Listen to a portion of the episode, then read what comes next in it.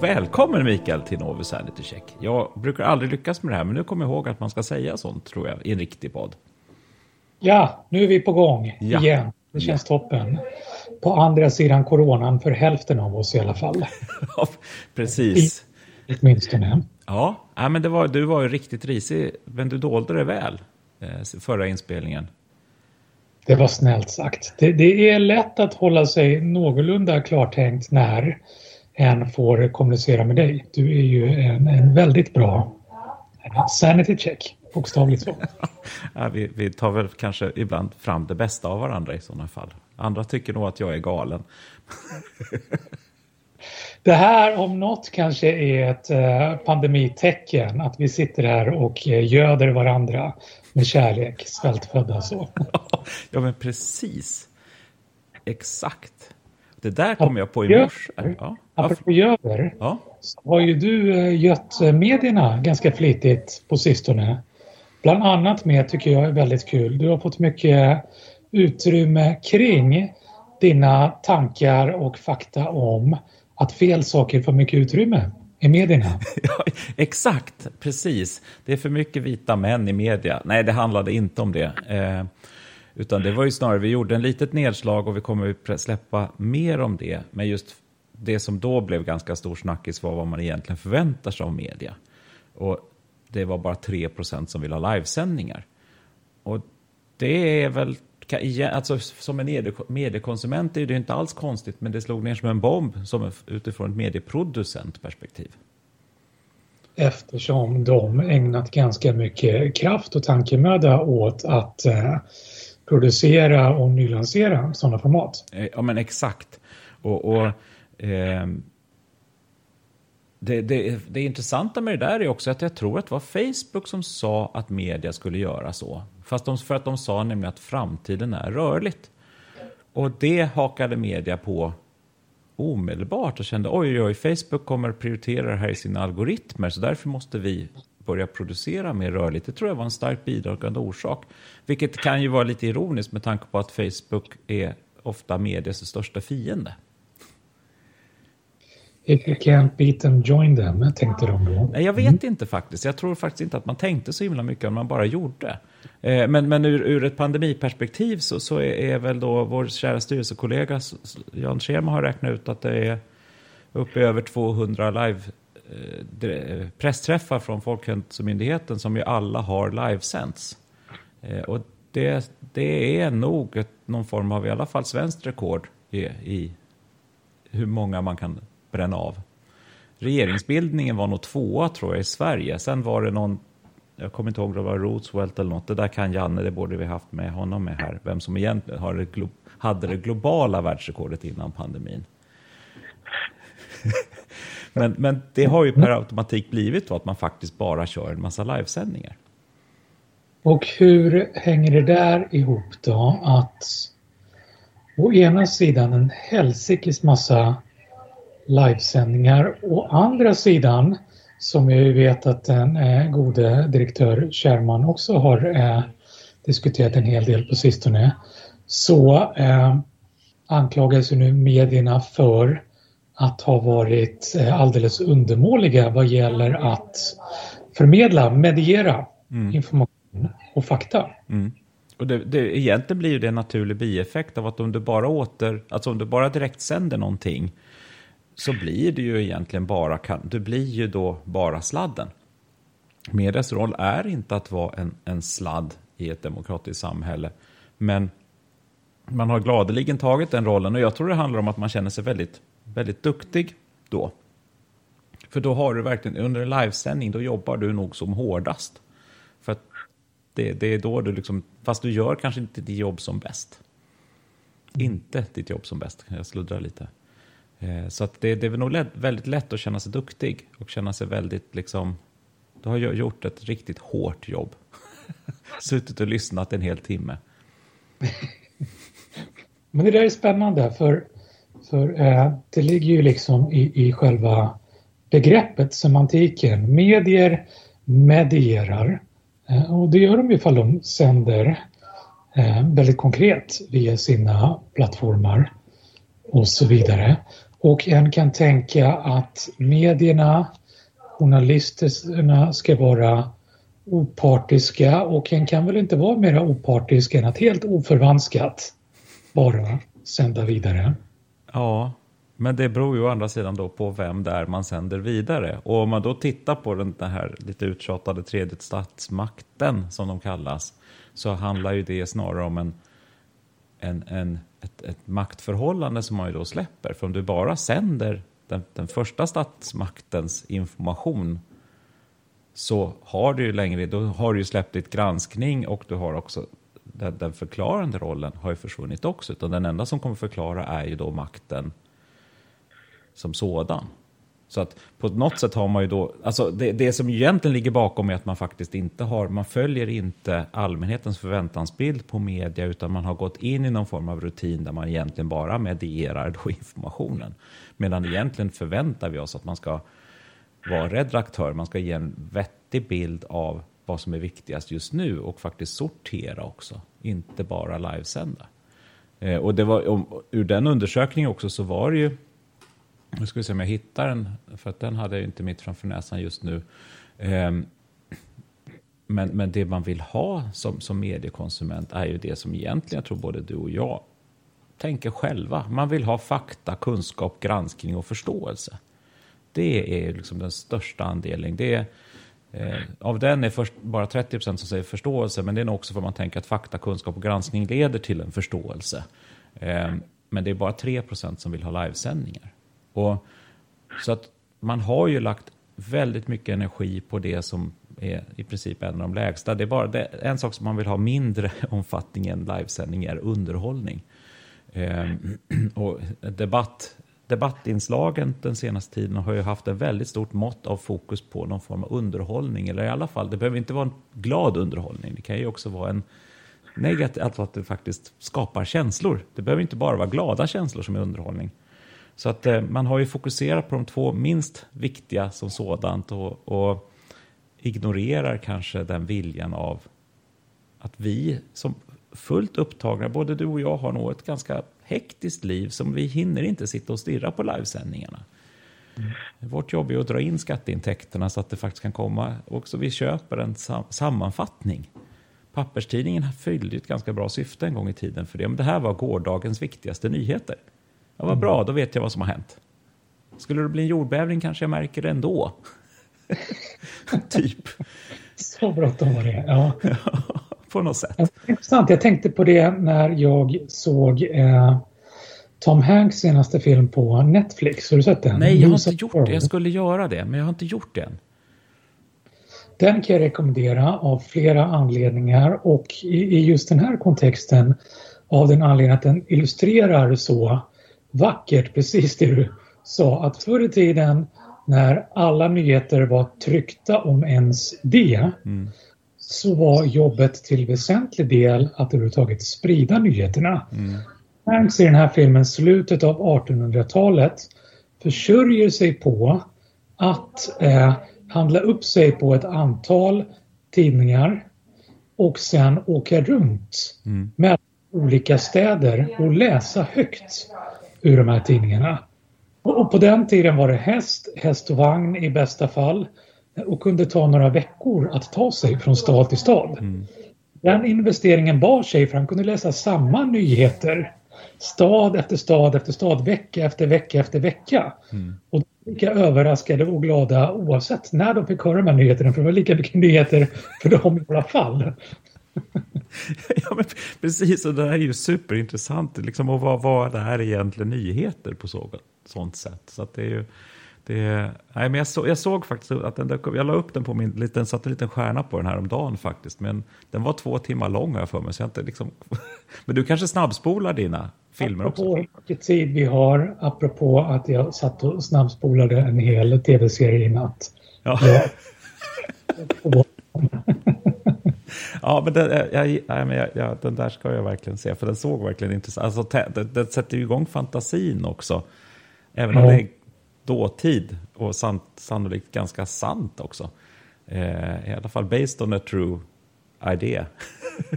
ja, man ser på en verklig tidsepok. Ja, ja men precis. Apropå snabbspola, jag bara slänger in. Eh, Handelsskolan där jag eh, tillbringar en väsentlig del av min tid har ju som eh, sitt, vårt uppdrag att eh, göra sina studenter mer well-rounded. Att vi ska bli lite mjuka eh, jämte de hårda kanterna och där är kultur en viktig del. Så nu smittar det av sig på vårt samtal här. Varför vi kom in på Netflix och snabbspolning ja. så vill jag också rekommendera Behind Her Eyes som är en ny Netflix-serie med om, om man inte ser någon annan anledning att se serien så kan man vilja se den därför att det är Bono från Youtube. Det är hans mm. dotter som har huvudrollen. Mm. Okej, okay, ja.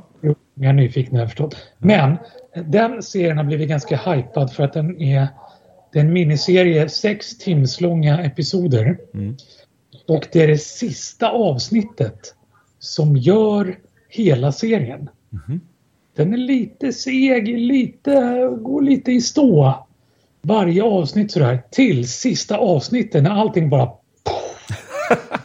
Coolt!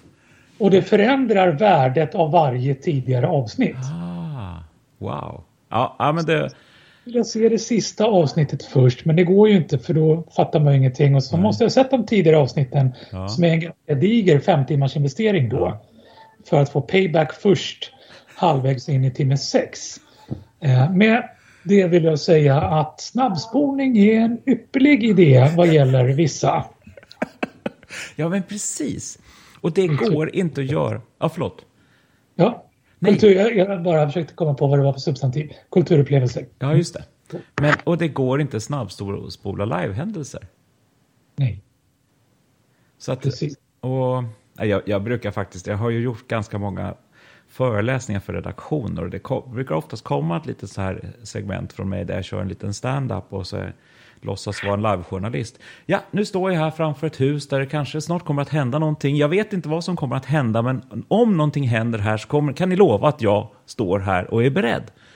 Ehm, och frågan då blir vilket förtroende har du för journalisten i ett sånt? För det finns ju ingenting i det som faktiskt lyfter journalistikens förtroende. Och det finns ju de här klippen som du har sett också som blev ganska dråpliga. När det, så här, det har inte åkt förbi en enda spårvagn här och just då kommer det ju en spårvagn bakom. Eh, och man känner bara, ja, journalistiken i ett nötskal.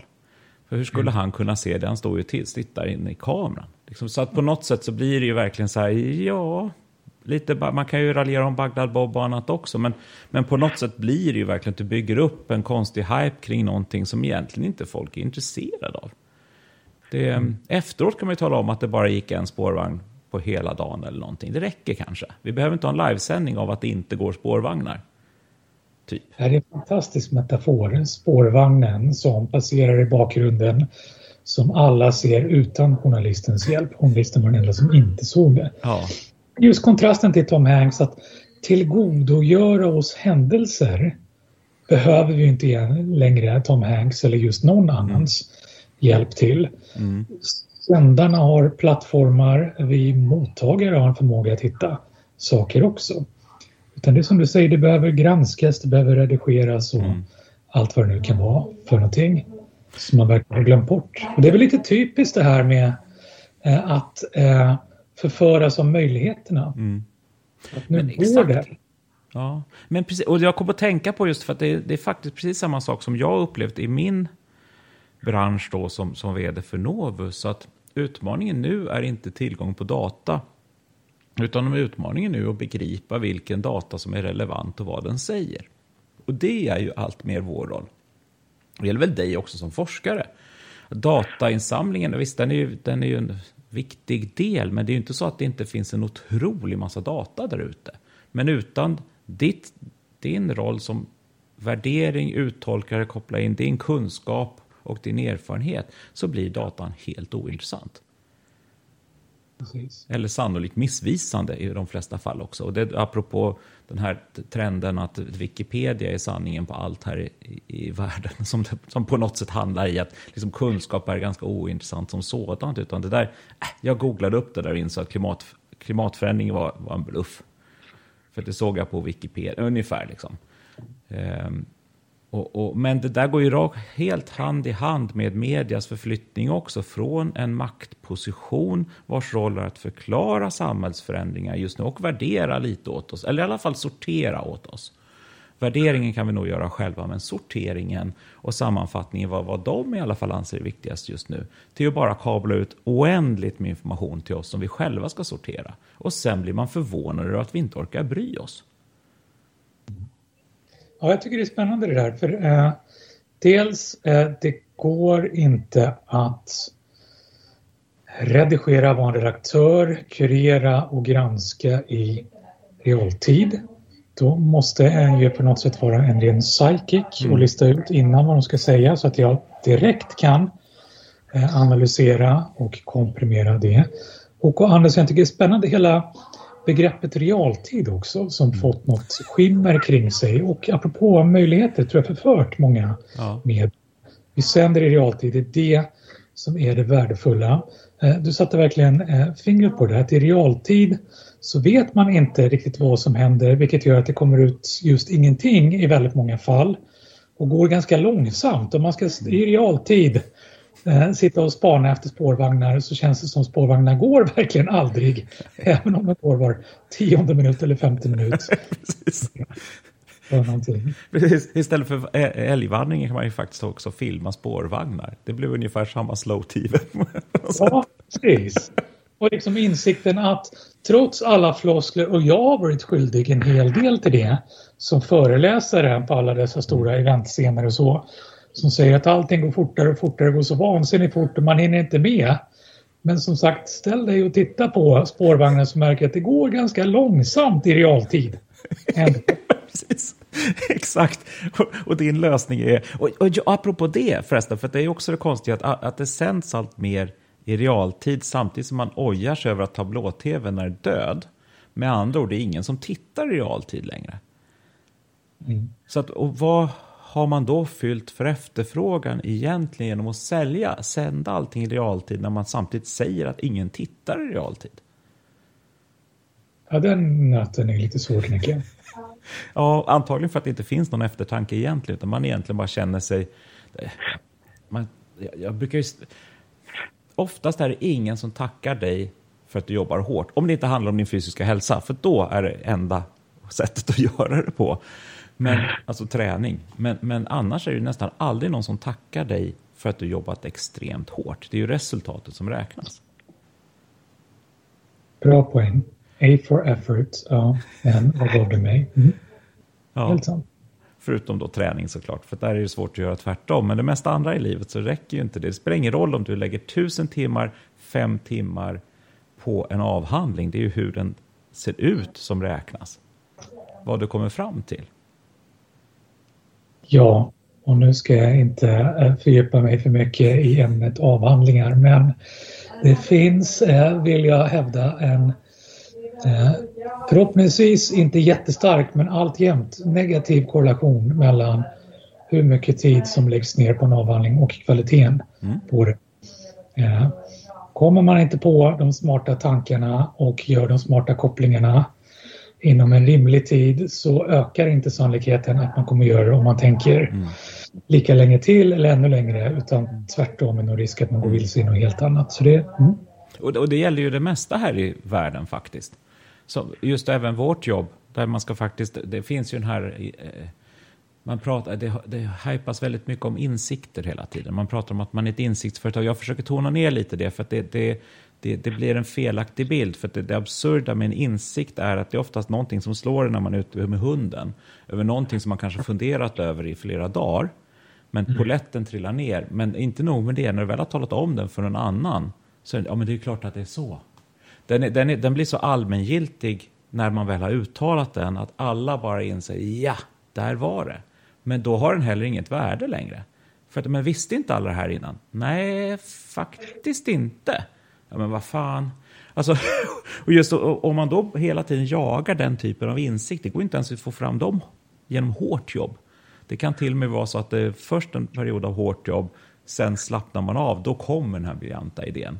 Och om man som som bransch enbart försöker leverera den typen, då är du ju körd, för du kommer aldrig klara det. Däremot, därför vi pratar mer om kunskap. Sen att ibland kan det trilla ut en insikt, och ofta hittar man helt absurda insikter.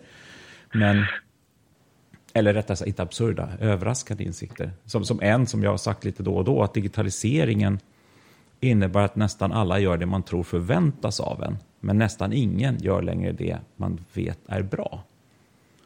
Just för att du fokuserar på helt fel saker, för du tror ju att men det här digitala transformationen, ja, jag fattar ingenting, men då ska jag väl göra något sånt här då, då? Då ska jag väl trycka på den här knappen, för det sa den här konsulten till mig.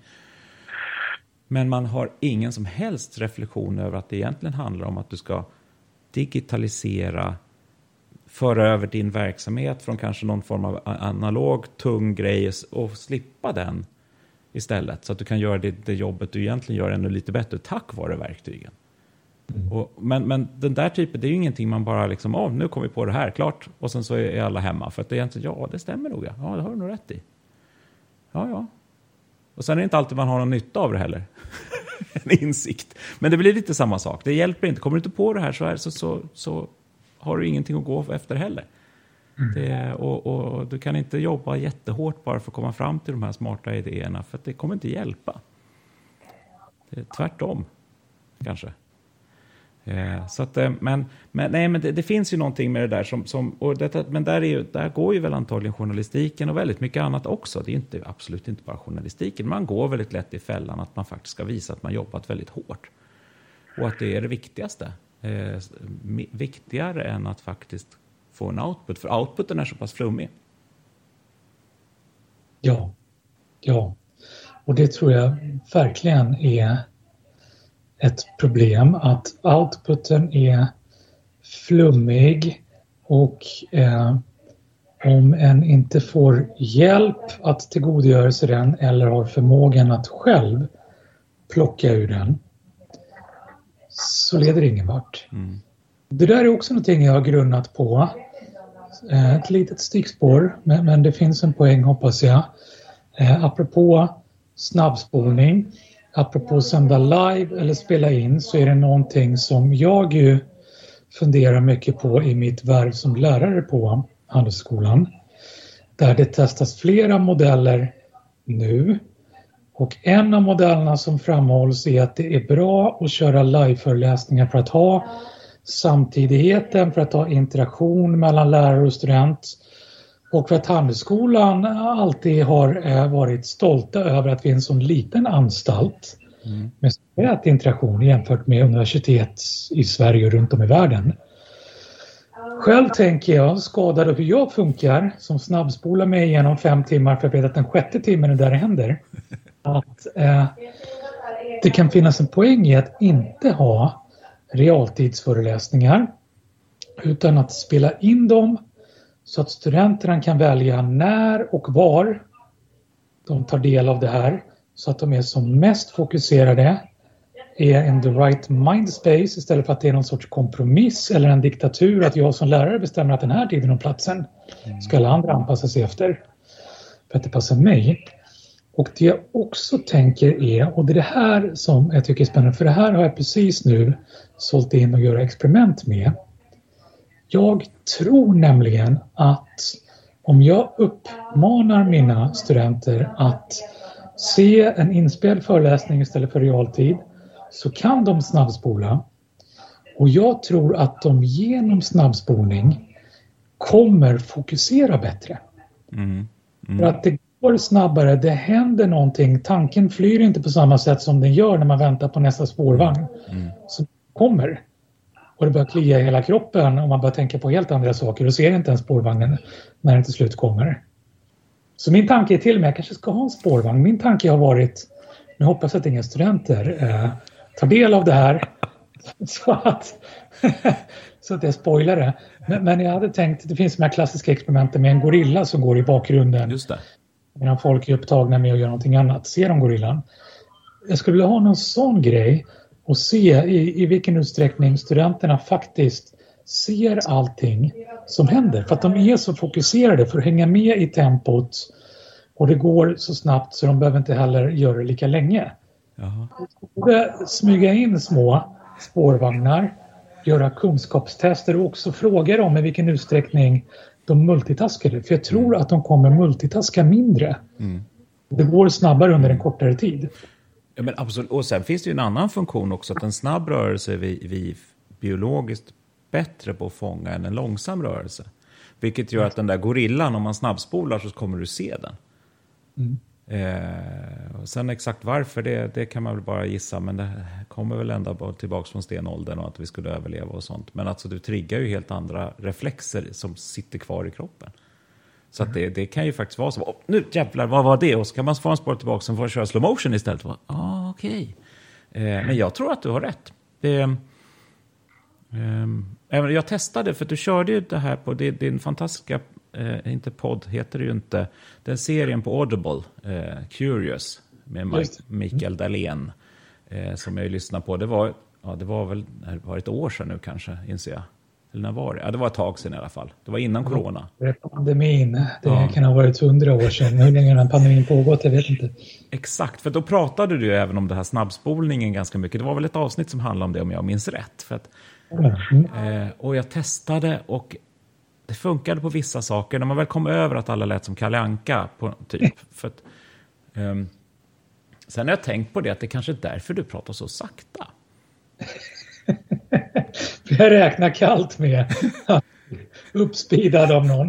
Nej, men jag, jag tänkte faktiskt på det här om dagen. Det, det, här är inte en efterkonstruktion, det är sant. Jag tänkte på det, för att du har blivit så här, alltså, du säger massa spännande, smarta saker som sätter sig i mitt huvud.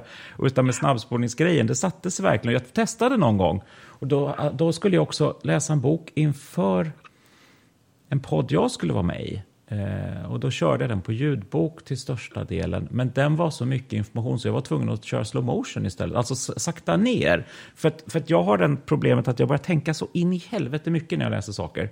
Så att det bara, jag säger ibland till dig också att det typ sprakar i huvudet på mig, för det känns verkligen så. Liksom. Och, så jag var tvungen att ta slow motion istället för att köra hög fart. För det gick liksom inte, det var för mycket. Men, eh, men oftast så funkar ju det där, för oftast är det ganska mening, eller inte, förlåt, det är inte meningslöst, men som du säger, fokus, man riskerar att driva bort. Man riskerar att liksom känna att okej, okay, men ja, ja, ja, och så bara maler det på. Man behöver inte vara så alert när man kör i normal tid, eller vad man ska kalla det. Mm. Så det är spännande. Jag tror du har rätt. Det ska bli ja, coolt. Du får berätta sen när du har väl har färdig med det här experimentet och se vad det landar i. Men jag tror du har rätt så du behöver inte köra det i och för sig. Vi har inte tid med att kolla på resultatet, det är klart.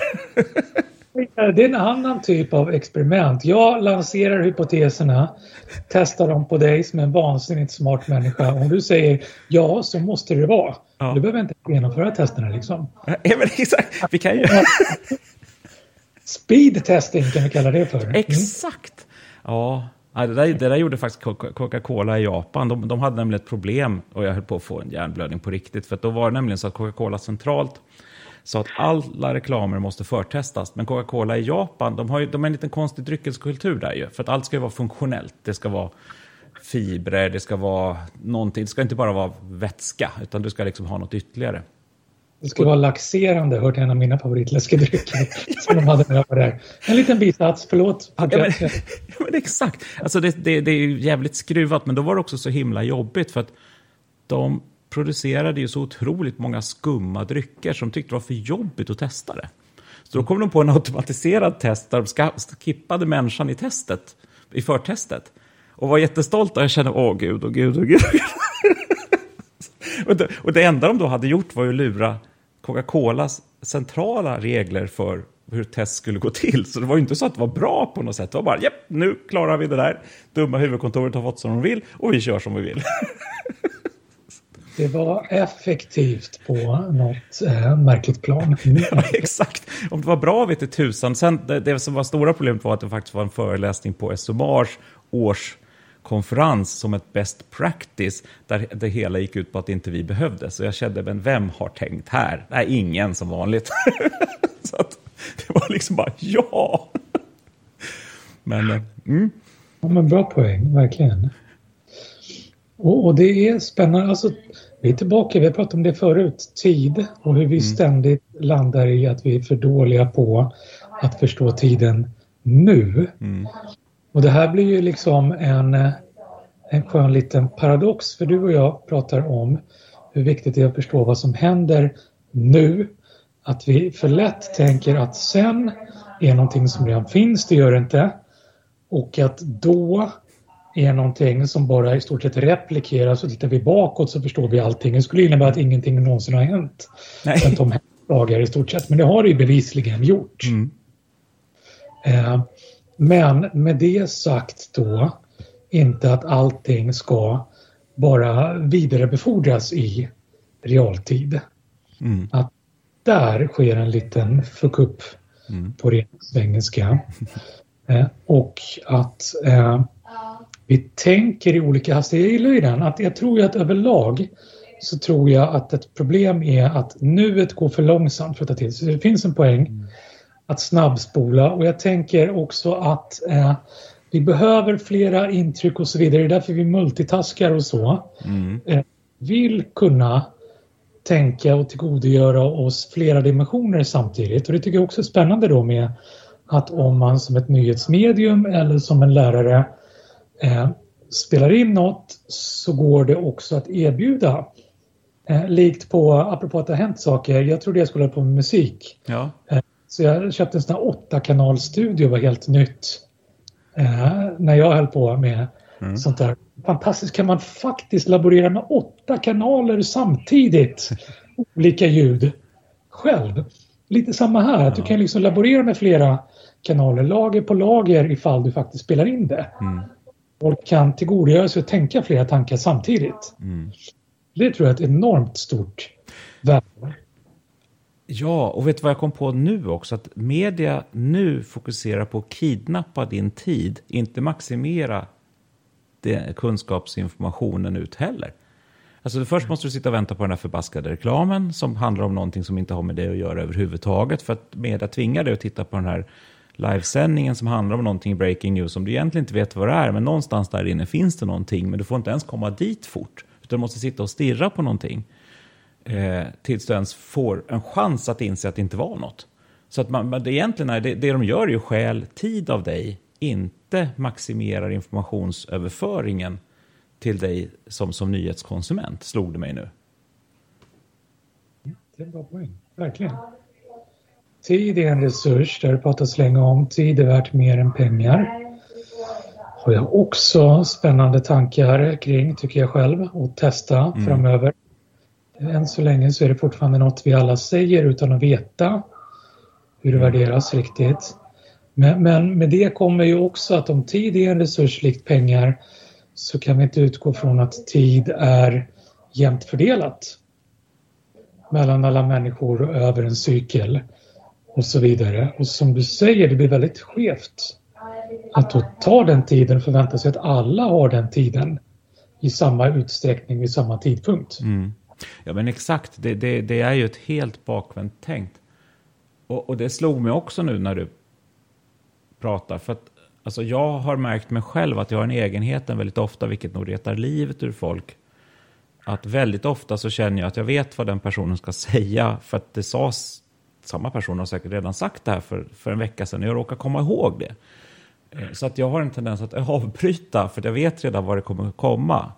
Eh, vilket ju retar livet ur alla. Alternativ två det är att jag börjar göra något annat parallellt, för det går faktiskt lite för sakta. För jag vet, ja, men kom till poängen snart, för jag vet vad, vad din poäng är. För du sa faktiskt det här om dagen, men du tror nog inte att jag kommer ihåg det. Och just det här med tidsuppskattningen, att den faktiskt är olika hos folk. Vi tänker olika fort, vi pratar olika fort, vi, vi tar till oss information olika fort. Och det är ju nog jag jobbar faktiskt med det här.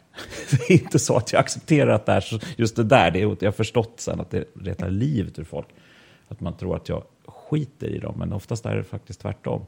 Ehm, men, men, men just att det där är ju också någonting man behöver jobba med som, som nyhets eller informationsförmedlare. Och det är ju det du tänker på, det är ju superintressant alltså. Just utifrån dina föreläsningar eller din, dina kurser. Liksom hur, hur maximerar man informationsmottagandet eller upptagandet?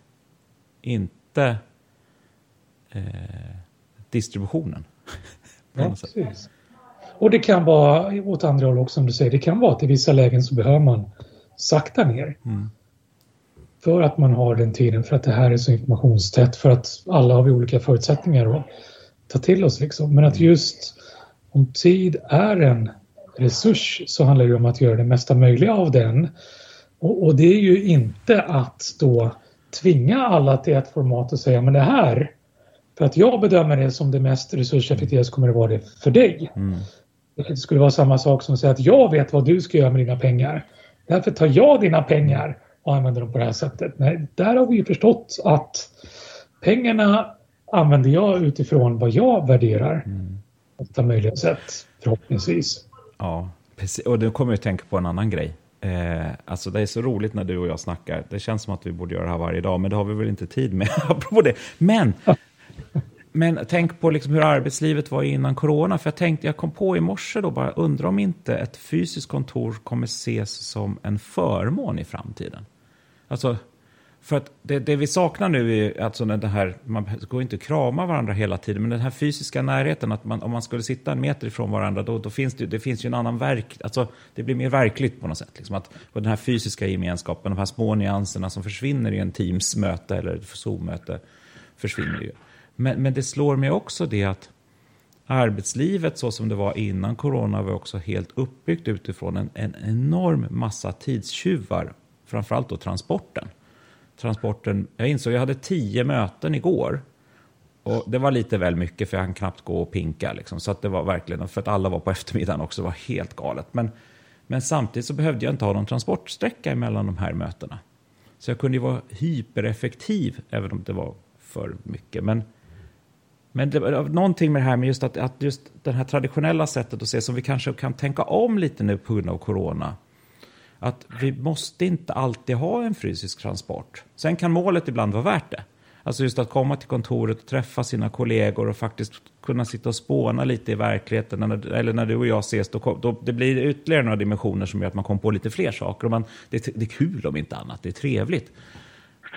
Men, men det är någonting med det där som, som jag känner just det här, liksom den här inbyggda strukturen kring den här tids... Alltså att transporttiden är ju någonting som bara är en dödsträcka nästan alltid. Mm. Som vi kanske kan se annorlunda på, precis som det här med nyhetskonsumtionen eller liksom informations, alltså kunskapsförmedling. Att det, man behöver inte baka in en timmes pendlingstid bara för sakens skull. Ja. ja. Det är riktigt spännande. Och nu säger jag som vi gör varje gång. Det där måste vi snacka ett särskilt avsnitt om. Vi skulle kunna göra det nästa avsnitt om det sker om tre veckor för då har vi under den tiden haft en alldeles särskild Novus-session där vi ska prata internt om vad vi vet än så länge om hur distans och skärmarbete har påverkat mm. oss. Det börjar ju komma en hel del rön och vi har gjort sånt också ju tillsammans. Ja, precis. Och jag tycker det där är superspännande för rent tidsmässigt så är det ju så, och där har jag skrivit om också, att vi har frigjort tid, pendlingstiden högst uppenbart. Och även annan ställtid, så vi har fått mera fritid. Vi har fått mera tid att disponera som vi vill. Eh, sen vad det innebär för arbete och fritid, det är en sak vi ska mm. upp. Men, men, det finns ju en intressant eh, flipside på det där att vi pendlade, vi ägnade då dödtid, eh, kan vi kalla det för, åt att transportera oss till och från kontor. Och med det kom en pain som det pratas om inom ekonomisk psykologi. En smärta att behöva ta oss till och från kontoret, det var jobbigt och så vidare. Eh, som du säger, nu måste vi inte det.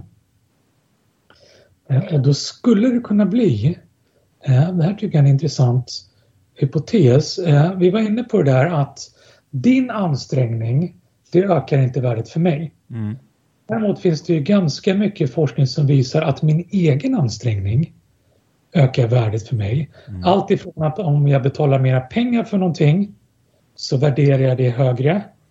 Oavsett om det har en högre kvalitet, men det är ändå jag har investerat mer i det. Eh, sänkta kostnader där, att det är svårt att sälja aktier som går ner. Om jag har investerat i de aktierna och varit med om uppgången så vill jag bara inte släppa dem. Mm. jag investerar, jag vill inte ta en förlust där. Det gör ont för mig, det kostar någonting så jag håller kvar vid aktierna längre än jag borde. Det är en sån klassisk eh, finanspsykologisk aspekt. Eh, där om jag anstränger mig så värderar jag något högre. Eh, jag tänker samma sak, att det skulle kunna gå så långt nu mm. nästan hela varvet runt att de få gånger, mm. eller åtminstone de färre gånger som det kommer vara framöver, jag tar mig till ett kontor kommer jag värdesätta det högre. Dels för att det händer mer sällan en knapp resurs men också för att jag har ansträngt mig mera. Ja, nej, men du har helt rätt, det, det, tänkte jag inte på. Det, där, det är också helt, verkligen så. Och, och, och sen kom jag på en annan grej också som jag glömde bort, men som nog också, apropå det här kring, liksom insikter och annat, att man, den här dödtiden man ändå har, så pågår ändå en process i hjärnan, vilket gör att det är då du kanske får tid för reflektion. Så att, eh, det passar inte in kanske i nyhetsförmedlingens krav på att vi ska titta på reklamen. Men, men däremot i andra fall så är det ju faktiskt det som man kanske glömmer. Och det märkte jag igår, att när allting bara gick 1, 1, 1, 1, 1, 1, 1, så var det, ju, det, var, det var ju bara som en enda direktsändning av mitt liv på något sätt. Och jag hann ju inte stanna upp, jag kunde inte göra någonting. Utan det, och efteråt, bara, oj, undrar vad jag gjorde idag egentligen. Jag hade skitmycket att göra. Och den, den jag pratade med uppskattade förhoppningsvis det mesta av det jag sa, eller dem, Men efteråt så vet jag knappt vad som hände själv, för det var så otroligt mycket. Eh, så att det, det finns ju, det, men, men, det bara slog mig på något sätt att vi kanske kommer se på det här på ett annat sätt. Liksom. Att, eh, och det, det är ju det du innebär, jag håller med. Att det, där kan, det kan ju också vara så att det per automatik gör att du värderar, värderar det ännu mer. I alla fall de första tre gångerna. Sen dag 150 på bussen kanske inte riktigt lika värdefull längre. Men då kanske du helt plötsligt inser att du kan styra det. Mm. För då var det inte tvång att åka den där bussen 100 dagar av 100 längre. Utan du kan faktiskt börja göra ett eget egen värdering.